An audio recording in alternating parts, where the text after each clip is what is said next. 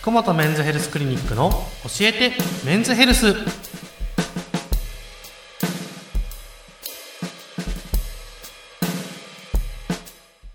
本日も福本和彦先生とともにお送りいたします先生よろしくお願いしますお願いします。今日のテーマがはい。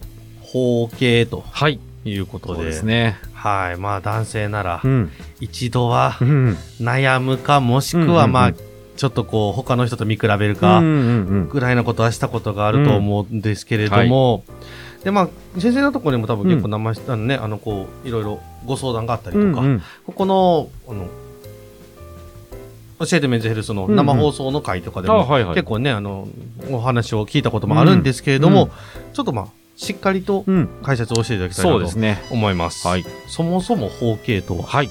ですね。はいまあ、お願いします包茎とはですね。まあ、包茎って、まあ、通常多分みんながイメージするのは火星包茎と呼ばれる状態なんですが、はい。まあ、医学的に言うと、うんでまず、包茎というのは、うんえっ、と、ペニスの気頭部を皮が覆ってる状態。これが包茎ですね。はいで、その包茎には3種類あって、うんまずは皮が全く剥けずにうん気頭が出てこない。これが新生包茎とはい呼ばれる状態ですね聞いたこ。とありますね。うんで、勃起していない時は皮を剥くことができるんですが、皮が狭くなってて、勃起した時に剥けない状態。うんまたは勃起していない時も剥きづらい状態。うんこれが関東包茎と呼ばれる状態になります。次は、えー勃起している時も、勃起していない時も剥くことができるけれども、うん通常時に皮が被っている状態。これが火星包茎と呼ばれている。まあ、この3種類です。まあ、大体多分これは知ってるんじゃないかなと思います。うんうんでこの3種類、うん。まあ今お名前んうん3つ出てきましたけど、うんうんうん。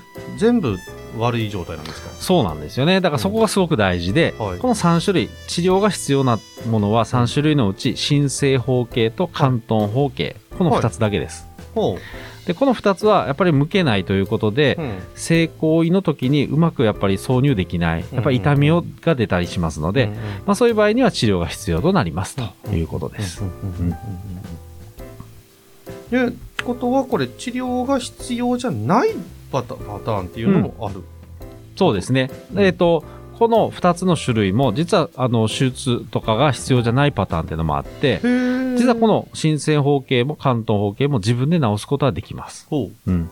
多分あの、皆さんも男性の皆さんだったら、うん自分で思春期の頃に向いたことがあるかもしれません。そういうことを繰り返せば自分でも治るとあいうことなんでそうすね。なんですそうねで、皮っていうのは結局皮膚なんで、うん。皮膚の一部で、まあ徐々に伸ばせばやっぱり伸びていくんですよ。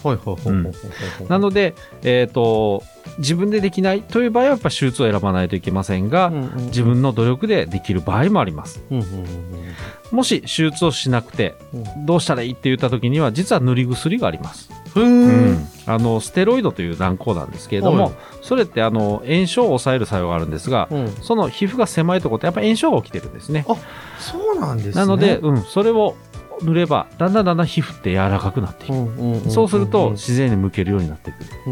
というので、まあそういう軟膏を処方して、だんだんちょっと自分でトレーニングしてもらうということもあります。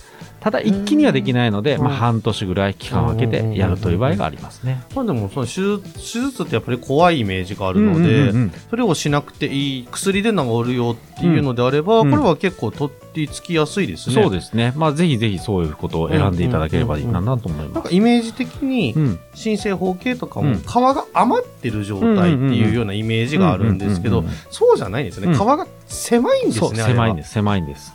ももともとはまあ、あの、お子さんの時大体狭いんですけれども、うんやっぱりあの、夜間勃起現象といって朝立ちですね。うんはいはいはいああいう結構勃起現象を結構子供の時から繰り返してるんですね。そういうことでだんだんだんだん皮膚ってどんどん伸びてきて、だからそれが、あの、で、思春期の時もそれで自然に向けてくるっていうのが普通のサイクルです。なるほどですね。でもあの最後、うん一個残ってる火星包茎なんですけど、これに関してはうん先生この前ハッシュタグをつけて、火星包茎という名前をまずやめようと。いうのを先生おっしゃってましたけど、これは普通の状態なんですよね。火星包茎っていうのはもう、英語で言うと、いナチュラルペニス。自然な状態です。え、そのままナチュラルなんですね。そうです。だから、あの、これは皮がかぶっているだけでなんか男の欠点みたいなイメージがありますけれども、そういうことはないです。もう日本人の6、7割はみんな火星方形と言われていますし、はいはい、ただ、あの、火星方形じゃないって言ってる人も、実は自分で見栄で向いてるだけ とか、あとは手術したっていう人ばっかりなので、はい、普通の状態になってると、やっぱりそれは、えー、火星方形という状態になります。なるほど。で、まあ、あの、バクさんも、あの、知ってるかもしれませんが、哺乳類ですね。はい、全部みんな火星保形ですよね。確かにそうですね。露出している人はいないですよね、はい、がね。はい、なので、人間も哺乳類ですから。そうですよね。いいんです、それで。うん。うん。特にあの動物とかの場合、うん、あの逆に向いてしまうと、痛くて叫びますからね、うん、ですよね。ね。そうそうそう。常に向いてない状態が普通ですからね、だからやっぱ日本人ってそういう情報に騙されてますので本当ですね。ぜひ注意していただければと思います、はい、うん。ちょっとこう、包茎の話面白いので、来週も続けていきたいと思います。うんはい、ぜひぜひよろしくお願いいたします。はい